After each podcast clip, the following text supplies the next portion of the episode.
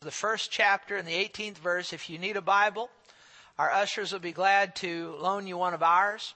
The scriptures, of course, are on the screens, but there's just something good about having a Bible and opening it. And so if you don't have one with you, you can raise your hands real high and our ushers will loan you one of ours.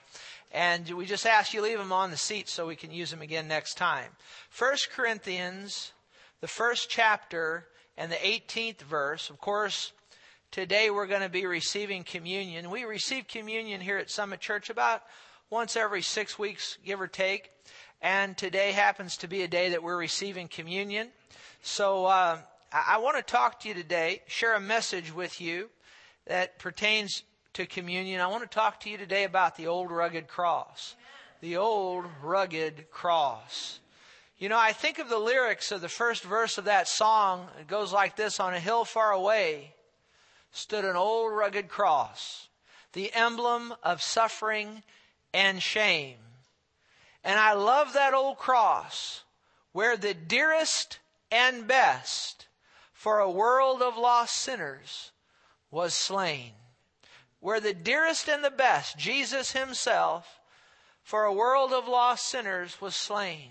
And I thank God today for the cross of the Lord Jesus Christ.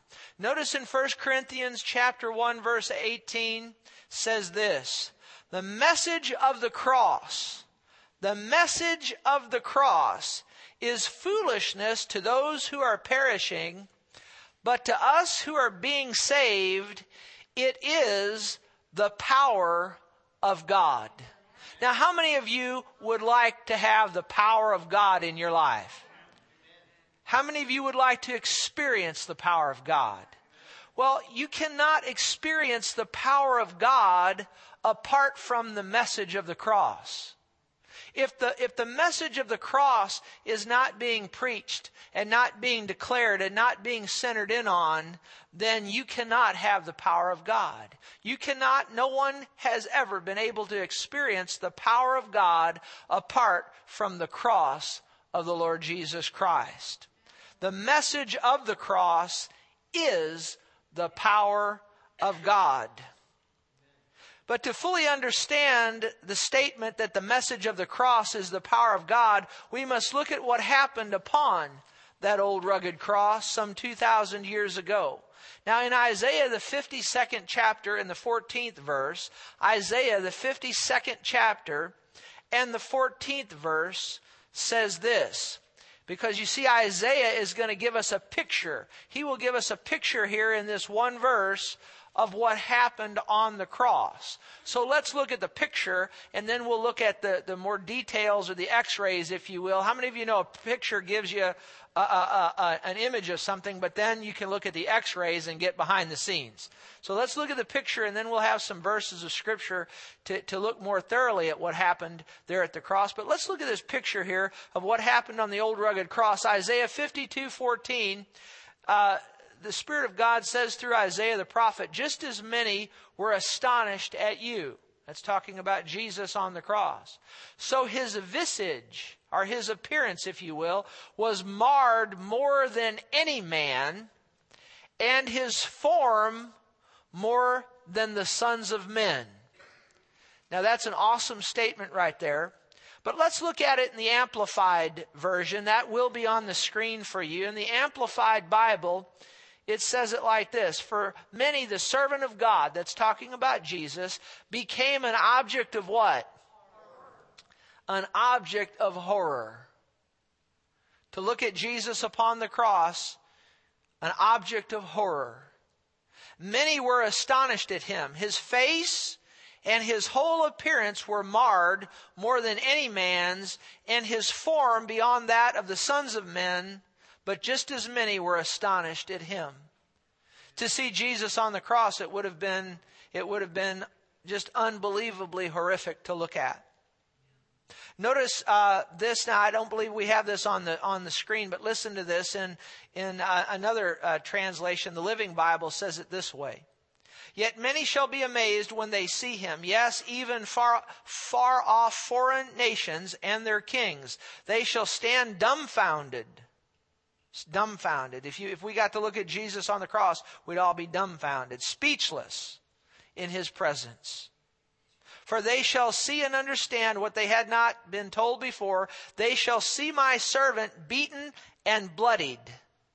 Beaten and bloodied. So disfigured one would scarcely know it was a person standing there.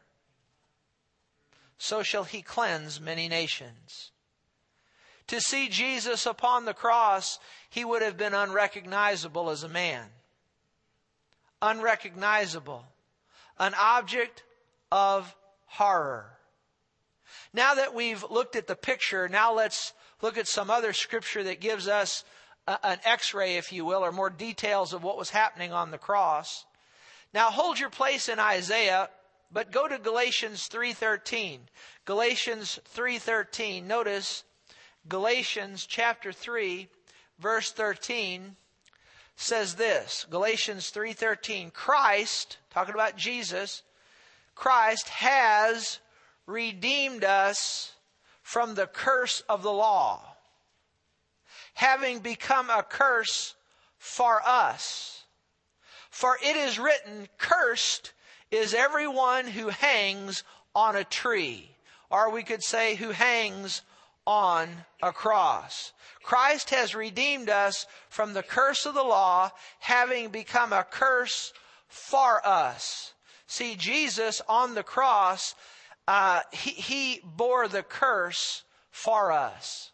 You see, when Adam sinned in the Garden of Eden, and he and Eve sinned, they introduced the curse upon mankind. But Jesus came as our substitute, and he went to that cross, and on that cross, he bore the curse for each and every one of us. And as a result, the Bible says here, he has redeemed us from the curse of the law. Now that word redeem means to purchase back, or we could say it this way, to set us free. And so Jesus has set us free from the curse of the law. I'm so grateful that he has. You see, Adam sold us out to the devil. Jesus came and redeemed us. He came and purchased us back. Notice in Isaiah 53 verse 4, let's go back to Isaiah chapter 53 verse 4. Let's go back there, Isaiah 53 and verse 4. Notice what was happening upon the cross. Jesus was bearing the curse for us. He was setting us free from that curse. He was purchasing us back from the powers of darkness. Now in Isaiah 53 verse 4 says this, Surely he has borne our griefs and carried our sorrows. Yet we esteemed him stricken, smitten by God, and afflicted. He was wounded for our transgressions. He was bruised for our iniquities. The chastisement of our peace was upon him, and by his stripes we are healed. That's what was going on upon the cross. He was bearing our griefs, carrying our sorrows. He, he was bearing our sins, our iniquities, our transgressions, the chastisement of our peace. See, see, the transgressions and iniquities there have to do with the spirit realm. You understand that you're a spirit being, you possess a soul, and you live in that physical body. You understand that? Spirit, soul, and body. And in verse 5 here, we see Jesus covering us, taking care of us in all, all three of those areas. Spiritually, he was wounded for our transgressions, bruised for our iniquities, you see. That has to do with the spirit, the spirit being, our spirits, you see. The chastisement of our peace was upon him. That has to do with our soul, our mind, our will, and our emotions. He covered us there. And then by his stripes, we are healed. That has to do with our physical physical body. Aren't you glad that on the cross, Jesus has set us free from sin? He set us free from oppression and he set us free from sickness. Amen. Amen. And in that is the power of God. Peter said it this way, said it this way, who himself bore our sins in his own body on the tree or on the cross. And then he goes on to say, by whose stripes we are healed. You see, we've noticed the words again, I want to say sins, transgressions, iniquities. Whenever you see that in the Bible, sins, transgressions, iniquities, you need to think about something and you need to think about it real quick. You need to think about the blood of Jesus. Did you hear what I just said? Whenever you see the word sins or transgressions or iniquities, you need to think about the blood of Jesus and get real thankful for that blood. Because the Bible says without the shedding of blood, there is no forgiveness of sins. And Jesus shed his blood upon the cross so that we could be cleansed from all sin. A shedding of blood on the cross and a breaking of the body. How many of you know when we receive communion, we talk about the breaking of the body? Let's don't ever leave that out. We're going to talk primarily about the blood here this morning, but you know what? I'm glad that his body was broken as well. Because at the same time that Jesus bore our sins, he also bore our sickness and carried our disease. As his body was broken up there upon that cross, it was for our physical well-being. He bore our sickness and carried our disease so that we can be free from sickness and disease. How many of you want the healing power of God in your life? Well, if you want the healing power of God, you must go to the cross. You can't get to the healing power of God any other way except through the cross of the Lord Jesus Christ. You can't bypass that cross to get to the healing power of God. The healing power of God is found upon that old rugged cross. Not only do we find the healing power of God on that old rugged cross, but we also, and, and more importantly, we find the forgiveness of sins. And, and the reason we find the forgiveness of sins on the cross is because that's where Jesus shed his blood for you and for me. So let's, let's t- take a look here at, at some of the, the verses verses of scripture that talk about the blood of Jesus. Notice Colossians 1:14. Colossians 1:14. Colossians 1:14. Notice this. Colossians 1:14. In whom we have, notice this, in whom we have, there's that word again. What is that word? It's what what is it? Redemption in whom in Jesus we have redemption through his what? His blood the forgiveness of sins. Hear that? It's through the blood. It's through the blood of Jesus. We have redemption through his blood, the forgiveness of sins. Notice verse 20 here. Colossians 1:20. And by him, that's talking of Jesus, to reconcile all things to himself, by him, whether things on earth or things in heaven, having made peace through the what? The blood of his cross. What do you mean he made peace? You see, mankind was at enmity with God. When Adam and Eve sinned in the Garden of Eden, we became enemies of God. You need to realize that. We were cut off from the life of God and mankind was, was at enmity. It's very clear with God.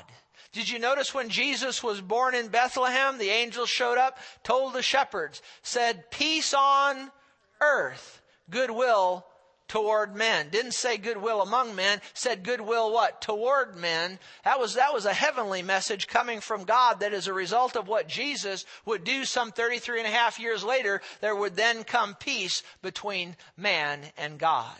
And that's all found in what Jesus did on the old rugged cross. He made peace through the blood of his cross. He made peace between God and you. He made peace between God and me. I don't know about you, but I'm just so thankful for the blood of the cross of Christ. You cannot know God apart from that blood. You cannot approach God apart from that blood the blood of Jesus. Notice in Colossians 2:14, the next chapter, Colossians 2, just one chapter over verse 14, notice what happened on that old rugged cross, having wiped out the handwriting of requirements that was against us. Did you know that there were a handwriting of requirements that was against you and against me? There was a handwriting of requirements that, that those Ten Commandments that none of us in, in and of ourselves could keep. And when we broke them, we're at enmity with God. And, and those requirements are against us. But you see, Jesus came And notice what the Bible goes on to say. He has taken it what? Out of the way, having done what? Nailed it to the cross. How many of you are glad that the handwriting of requirements that was against you and me, Jesus came and took it out of the way and nailed it to the cross? Amen? That handwriting of requirements that said that we've sinned and come short of the glory of God and we must spend an eternity in a devil's hell. Jesus came and he died upon that cross. He bore the curse for us and the handwriting of ordinances that said that you and I had to go to hell. He came in as our substitute, as our savior, and he stepped in there and he took the handwriting of those requirements that were against us and he nailed it to the cross. He took them out of the way, never to be remembered against us again. Praise God. God. Hallelujah. Glory to God. That excites me. I don't know about you. Romans 5 8. Romans 5 8. Go there. Romans 5 8. Notice this. Romans 5 and 8. But God demonstrates his own love toward us. You know, there's one thing to say you love somebody, but there's another thing to demonstrate it and show it.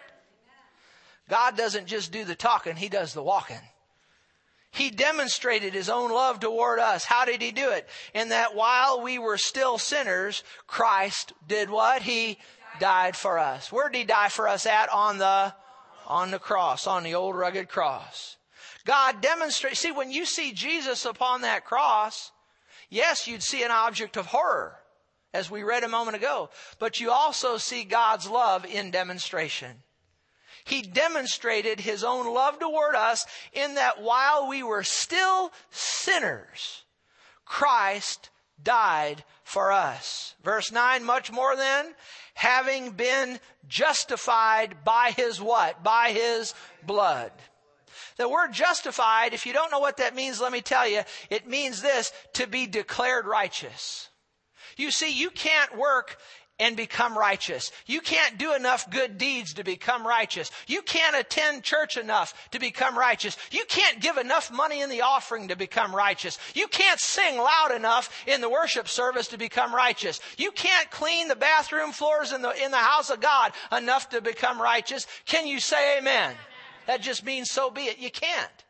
The only way to become righteous is to repent of your sins and surrender yourself to the Lord Jesus Christ and invite Him into your life. And at that moment, the blood of Jesus goes into operation and wash, spiritually washes you clean and you become justified. Or we'll say it this way, God declares you righteous. Amen. He couldn't do that if it wasn't for the blood. But thank God there is the blood. And as a result of that blood being shed, we've, be, be, we've been declared righteous by Almighty God. And it's through the blood of Jesus Christ. And we tap into that righteousness. We t- tap into that justification. I want to say it again. When we repent of our sins and surrender our lives to the Lord Jesus Christ. Notice here again, verse 9, much more than having now been justified by his blood, we shall be saved from wrath through him.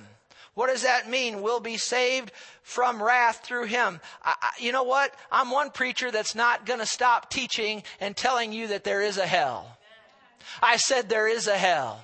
I said there is a hell, and if it wasn't for the blood of Jesus, you and I'd be going there some sometime. Did you hear me? But thank God there is the blood of Jesus. And it's that blood that keeps us out of a devil's hell. I'm just so happy about the blood of Jesus today. How about you? Glory to God.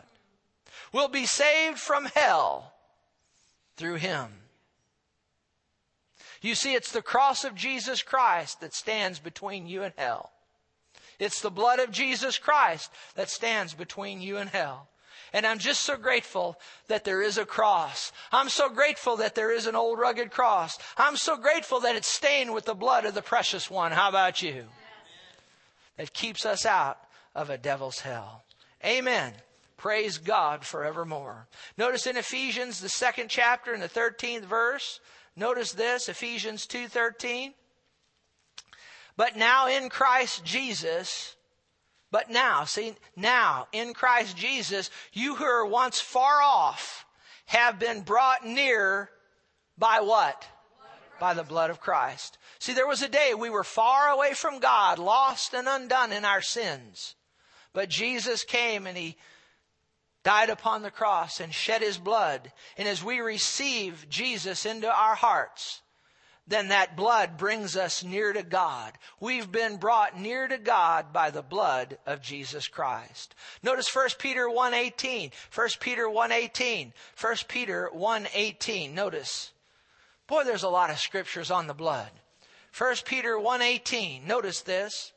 Knowing that you were not 1 Peter 1:18, knowing this that you were not What's that next word? redeemed. What does that mean? That means to be set free or it means to be purchased back. We were not purchased. That's that, uh, redeemed there actually here as it sits in this passage would probably be better rendered purchased. Knowing that you were not purchased with corruptible things. We were not redeemed or purchased with corruptible things like silver or gold from your aimless conduct received by tradition of your fathers. But what were we redeemed with? The precious blood of Christ as a lamb without blemish and without spot. See, we were bought with a price. Bought back from the powers of darkness. Bought back from the powers of sin bought back from having to go to the to a devil's hell. How? Through what? Through the precious blood of Christ. There's another scripture that says you're bought with a price. I believe it's in the Corinthians. You're bought with a price and you are not your own. Notice we weren't bought with silver or gold. Did you know that there's gates of pearl in heaven, but God couldn't use the gates of pearl to purchase us back. Did you know that the streets in heaven are paved with gold? But he couldn't use that gold to purchase us back. It took the most costly thing of all, that precious blood of the Lord Jesus Christ. You see, we're bought with a price, the Bible says, and we are not our own. This is one reason I believe that the message of the cross has so many enemies. Did you know there's a scripture in the Bible in the New Testament that talks about enemies of the cross? And there much, there's much I could say about people who are enemies of the cross. I'm not an enemy of the cross. You can see that this morning. I'm preaching to you about the cross of Christ. But there are those who are enemies of the cross. Much I could say about that. But I will say this. I believe that one reason that the message of, cro- of the cross has so many enemies is that is this. To acknowledge the cross of Christ is to acknowledge that you are no longer your own. To acknowledge the cross of Christ is to acknowledge that you can't do anymore what you want to do. To acknowledge the cross of Christ is to acknowledge that you have completely and totally sold yourself out to the Lord Jesus Christ and you've become, instead of a slave of sin, now you've become a slave or a servant of the Lord Jesus Christ. And do you know there's a whole lot of people that just don't want to say that they don't belong to themselves. There's just a whole lot of people that want to be their own Lord. I don't know about you, but I don't want to be my own Lord. To be your own Lord, to do your own thing, puts you where? Puts you in hell. But the reason that this message of the cross, one reason that, that it has so many enemies, is that to acknowledge the cross is to acknowledge that you are no longer your own. It's to acknowledge that you now belong to God and He's calling the shots and you're taking the orders. He's doing the talking and you're doing the listening. And there's a whole lot of people that don't want to do that. I'm one that I want to do that. I'll shut my mouth and I'll listen to God and let Him tell me whatever He wants to tell me. I'm going to do it. How about you? Amen. Praise God. In Hebrews, the ninth chapter, in the 12th verse, let's go there. Here's another good scripture on the blood. Hebrews 9:12, let's go there. Not with the blood of goats and calves. See, we just said the pearl, pearly gates of heaven and the gold streets couldn't do it. Couldn't buy us back. Now we see that in Hebrews 9:12, not with the blood of goats and calves. See in the Old Testament, there was a lot of shedding of blood of the of the animals in the Old Testament. You see, God used the blood of the animals in the Old Testament to cover sin. Year after year, year after year, year after year. But the blood of the animals could not deal with sin in that it, it couldn't obliterate it and do away with it and wash it away. It could just cover it. But if something is covered, it can be what? Uncovered. So God used the blood of the animals in the Old Testament to cover the sins of the people on a yearly basis until he could get Jesus into the earth and shed his blood on that old rugged cross. And you see, the blood of Jesus does something that the blood of the animals could never do. The blood of the animals just covered sin year after year. The blood of Jesus doesn't just cover sin. The blood of Jesus obliterates it and washes it, the Bible says, as far as the east is from the west. Didn't say north from the south, it said east from the west. If you go north, eventually you'll meet south. If you go south, eventually you'll meet north. But if you go east, you never run into west. If you go west, you never run into, into east. You see the blood of, the blood of the, the blood of the animals, we could say, wash sin as far as, as the north is away from the south. But you see the blood of Jesus washes sin as far away as the east is from the west, never to be remembered again. Amen. That's, that excites me. That just excites me. Not with the blood of goats and calves, but with his own blood. He entered the most holy place. That was after he was raised from the dead. You know, I'm glad Jesus died on the cross, but how many of you know he didn't stay dead? How many of you know three days later he arose from the dead? Amen? Praise God, sure he did. But notice this not with the blood of goats and calves, but with his own blood he entered the most holy place once for all, having obtained eternal what? There's that word again, and it's eternal. Now watch this. Now the Bible's just going to tell you what I just said a moment ago. For if the blood of bulls and goats and the ashes of a heifer, sprinkling the unclean, sanctifies for the purifying of the flesh, how much more? Real loud say, how much more? Yeah, how much more shall the blood of Christ, who through the eternal Spirit offered himself without spot to God, cleanse your conscience from dead works to serve the living God? Did you notice what the Bible says there that the blood of, of Jesus does? It doesn't just wash away sins, it does that, but it also cleanses your conscience so you don't have to have a sin consciousness anymore. You can have a righteousness consciousness. See, the blood of Jesus, we read a moment ago, it justifies us. And I like the little play on words, justified. It, it, the blood of Jesus makes it justified, never sinned. Did you get that? See, if you really understand the power of, of, of, the blood of Jesus, when you, when, when, when you interact the blood of the Lord Jesus Christ, it is so powerful, it makes it as though just if you, it makes it like you've never even did anything wrong in the first place. Now, I mean, that's a good, that's a good deal. How many of you have done some, some skunk things besides me over the years? Huh? How many's ever been a skunk? Okay, the rest of you will pray for liars later. Anybody ever been, you know what I mean? You've done some bad things. But you know there's power in that blood, and that blood doesn't just cover sin, it washes it away to the extent that God will never remember it anymore. He chooses to forget it. Praise God. It'll never be remembered. It's just as though we never did it in the first place. Glory to God. It, that blood of Jesus puts us just like we, like Adam was in the garden before he ever sinned.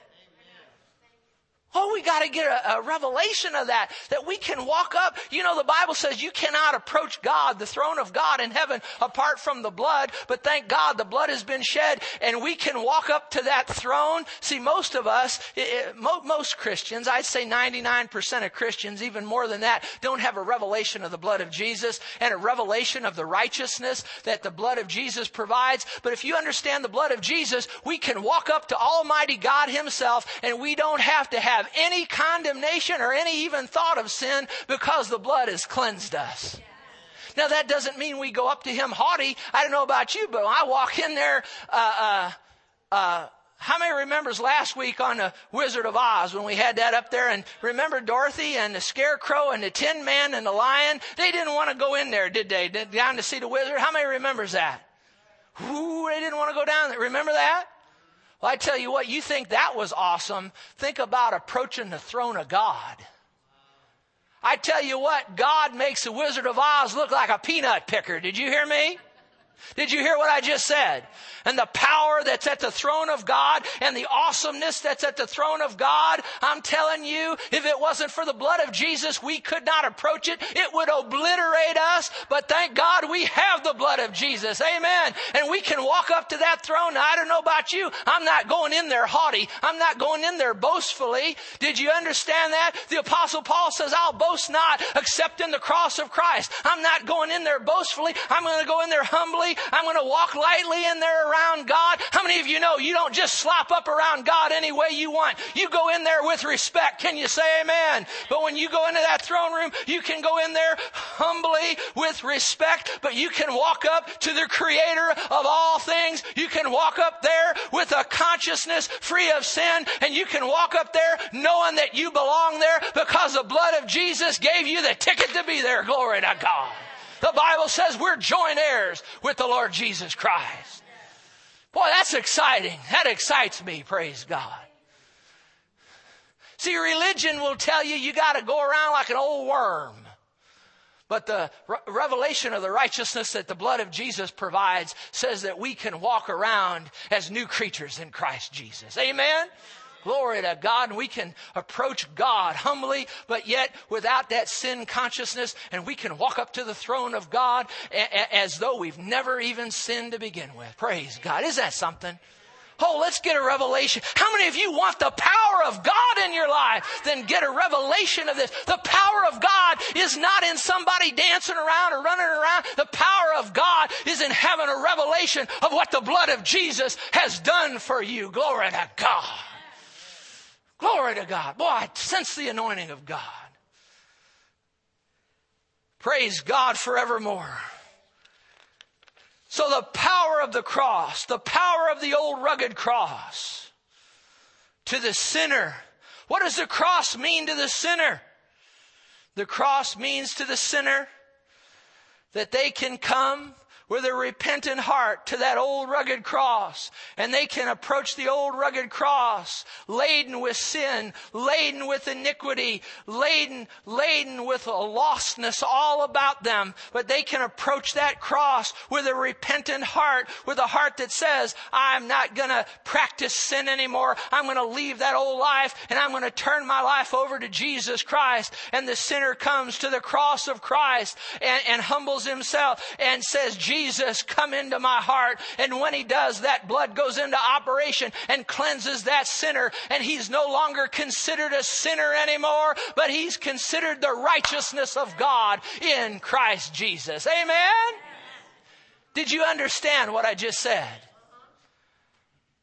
If you study the Bible, you'll see that when a sinner approaches, the cross of Christ. They go up there with a robe. The Bible says our righteousness is as filthy rags when all of us at one time, because we all had to come by the cross. Did you know there is no way into heaven uh, except through the cross of Christ? But we all came with the robes that were filthy and ragged and, and, and moth eaten, if you will, and dirty and filthy. But when we came to that cross and we humbled ourselves before the cross of the Lord Jesus Christ, that blood washed our robes robes and made them white. Say, made them white. Yes, the Bible says we, our robes have been made white through the blood of the Lord Jesus Christ. Amen and we become a child of God. See what the blood of Jesus does is it in just one instant of time when we say, Jesus, come into my heart, just that fast, and we sell ourselves out to Him, we go from being a child of the devil over to being a child of God. Amen? Because of the blood of Jesus. And I want to tell you something else about a sinner coming to the old rugged cross. You don't just come to the old rugged cross and say a little prayer and then think you can go on living the way you've always lived. That's why, did you know that there's, I feel impressed to the Spirit of God to say this today. Did you know there's multitudes of people in hell right now that said the sinner's prayer? But they never sold themselves out to Almighty God. You don't get saved just by saying some little prayer. You get saved by coming to that cross of the Lord Jesus Christ and humbling yourself and selling your life out to Him. And then when you say that prayer, then the blood of Jesus goes into operation. And the Bible says that old things pass away and all things become new and all things are of God. And then you're a born again child of God, empowered by the Holy Spirit to live righteous. Amen. And then, glory to God, when it comes time to decide between doing something after the world or doing something after God, you want to go after God. Amen? I tell you what, a true Christian, hey, you can love baseball, football, golf, or whatever, but a true Christian never puts that above the service to Almighty God. Now, I lost about 85% of the Christians in this land when I said that right there. I'm here today to tell you that's why when I call people to Christ, I don't call you to just come say some little prayer. I call you to just like Jesus called people. What did he say to them? He said, come, take up the what? Take up the cross. That means a total surrendering to him. Take up the cross and follow me. Did you hear what I just said? I don't want just a little mamby-pamby sinner prayer Christianity. I want a Christianity that has so we've sold ourselves out and we've not just made Him Savior, but we've made Jesus the Lord of our lives. Glory to God. Now I'm not against the sinner's prayer. But if you don't pray that prayer with a repentant heart and an attitude sold out to the Lord Jesus Christ, all you're doing is saying words. Did you hear what I just said? I'm talking about the power of God. I'm talking how do we tap into the power of God? A sinner comes to the cross. I'm selling, I'm not just coming here to get my ticket punched to go to heaven. I'm coming here to sell myself out to you, Lord Jesus, forever. Glory to God. And that's when the blood of Jesus goes into operation. I didn't say you have to be perfect because that brings me to my next point. What about the cross and the Christian? How many of you are saved in here? You, you've accepted Christ. You're truly born again. If you can't raise your hand, my God, I implore you, before you leave here today, come up and make Jesus the Lord of your life. Did you hear what I just said? But you know, the Bible is clear. The Bible says, that even we as, as Christians, the Bible says in 1 John, if we say we have no sin, we deceive ourselves and the truth is not in us. How many of you you've ever missed God and sinned after you were born again? How many of you did it? Now, if you're truly saved when you missed it, there's going to be oh down on the inside. Listen, so-called Christian, if you can sin and there's not, oh, down on the inside when you miss it, I question whether you're saved. You need to get saved. But how many's ever missed it since they've been saved? And there's, oh, down on the inside. Oh, I missed it. Well, you need to run to that same cross, that same cross that you ran to to get saved in the first place. When you as a Christian sin, run back to that cross. Because the same blood that cleansed you and made you a new creature in Christ Jesus, that same blood is for the church. That same blood is for the Christian. When we miss it, we can run to that old rugged cross with a repentant heart and say, Oh, oh Lord, I've missed it. I've sinned. I talked bad about so and so. I gossiped. I backbit. I, I, I lied. I cheated. I steal. Whatever, whatever it might be. I, you know, and you run there with a repentant heart and say, Lord, I've missed it. And the Bible says if we'll come with a repentant heart and say, Lord, now I'm going to walk in. I'm going to, I'm going to walk after the light now. I missed it there, but now I'm going to walk after the light.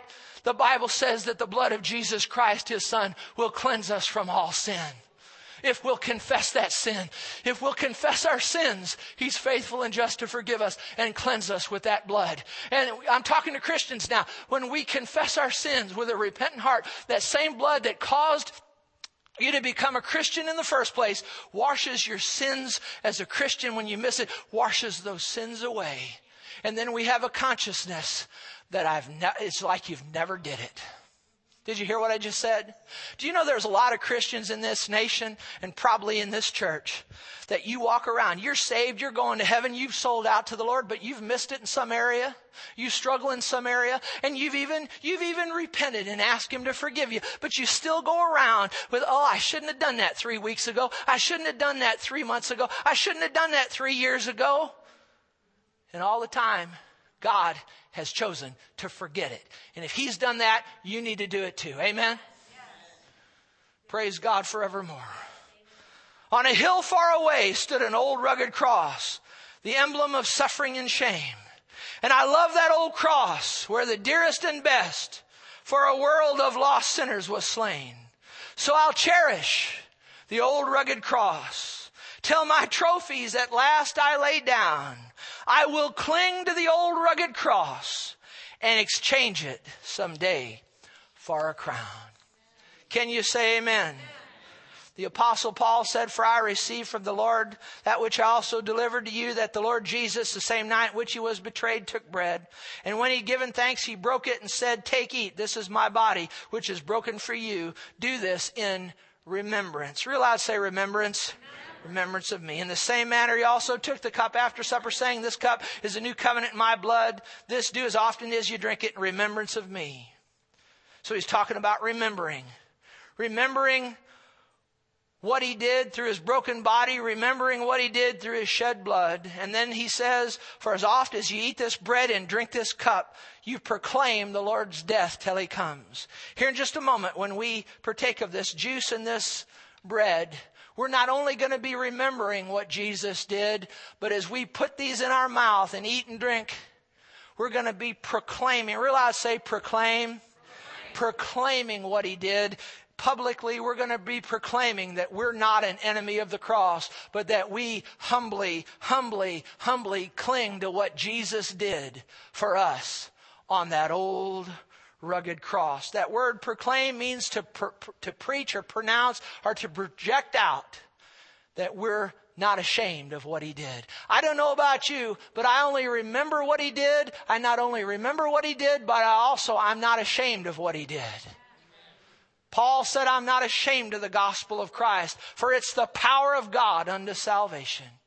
And what is the power of God? The power of God is the cross of Christ. The power of God is the death, burial, and resurrection of the Lord Jesus Christ. So as we eat this and drink this this morning, let's know that we're remembering Him, we're honoring Him, but we're proclaiming that we are not an enemy of the cross.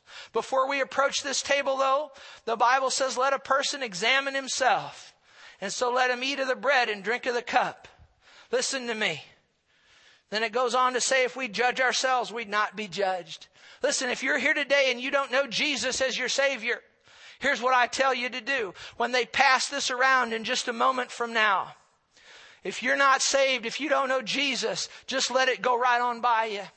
And then when I dismiss the service in just minutes from now, there'll be some men and women standing up here. You come up here as quick as you can. If you couldn't raise your hand a while ago when I said, how many Christians, how many of you are Christians? If you couldn't shoot your hand up in the air that quick, my God, I, I, I'm pleading with you. When, when we dismiss this service in just minutes from now, there'll be some men and women up here. You come as fast as you can. You get saved just as quick as you can. You get up here and pray with them and they'll lead you into a relationship with Jesus Christ. You get born again again. Praise God. I'm not asking you to come say a mamby-pamby little prayer. I'm asking you to walk the aisle and surrender your life to the Lord Jesus Christ so that you'll miss hell one day and make heaven. Praise God. And then after you do that, then you can receive the, the juice and the bread. Amen? And they'll serve it to you. But now talking to Christians, as they begin, come on guys, come and begin to pass this out as they do, I tell you what, let's all stand in the presence of God. Come on, fellas, come and pass this out now. This is a holy time in the house of God. Holy time in the house of God. Holy time in the house of God. Holy time. This communion table, go ahead and, uh, I, yeah, I've got mine up here. This is a holy time in the house of God.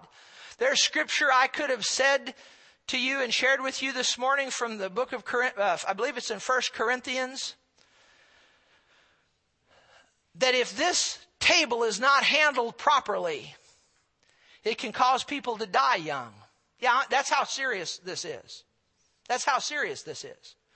This, this is not just a religious little thing we're doing. This is remembering what Jesus did for us. This is proclaiming what he did for us. We need to handle this very reverently and respectfully. Or it could, we could die young. And, I mean, that's pretty serious. So this is to be approached. I'm not saying that to scare you. I'm just saying this is to be approached with all due reverence. Now, Christian, listen to me.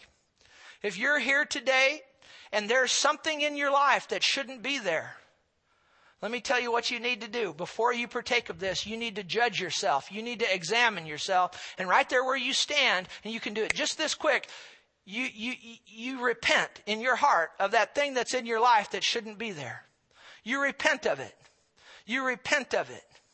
I just, again, hear the Spirit of God saying, it's time for Christians to stop gossiping.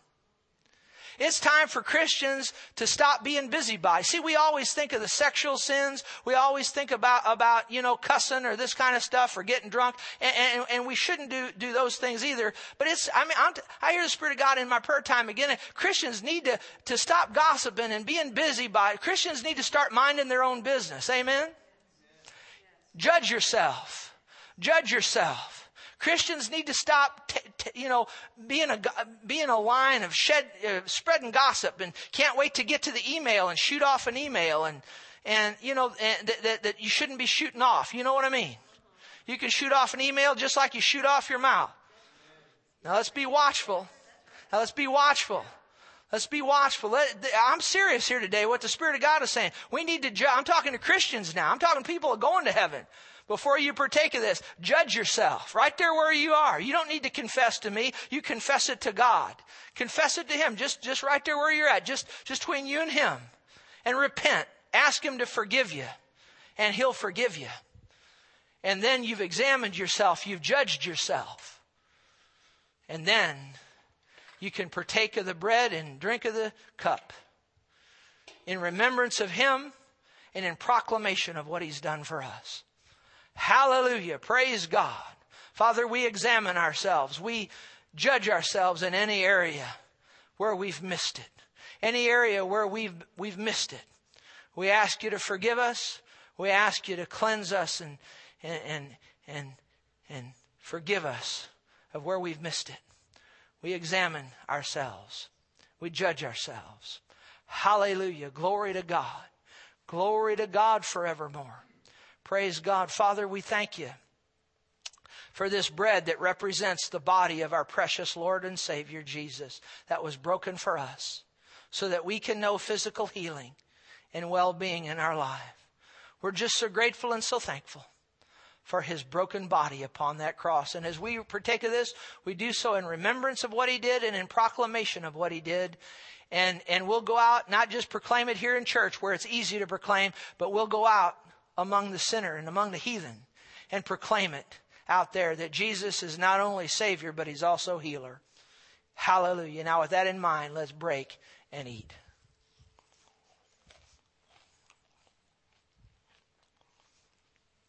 Heavenly Father, we also thank you so much for this juice that represents the blood of the Lord Jesus Christ. As we've talked about here today from your holy written word, we've seen that the power is in the blood. And we're just so grateful for this precious, precious blood, the precious blood of Jesus that washes sin away as far as the east is, the, is from the west. We thank you that the, the blood of Jesus is powerful for the sinner, and it's also powerful for Christians who miss it. We're grateful for the precious blood of Jesus. We partake of this juice today in remembrance of that precious blood, in remembrance of his death upon the cross and also as a proclamation before these people here today that we're not ashamed of the blood of Jesus. We're not ashamed of the gospel of Christ. And we'll not just proclaim it here among the believers in the church where it's easy to proclaim, but we'll go out and among the sinner and the heathen and proclaim it there. That Jesus is still in the saving business. That there's still a heaven to gain through the blood of Christ and a hell to shun and we'll minister in the love of God. But we're so thankful for the blood of Jesus. Now partake. Hallelujah. Now the ushers will be coming around with a receptacle to collect up the cups. And we'll close with this song. At the cross, at the cross, where I first saw the light,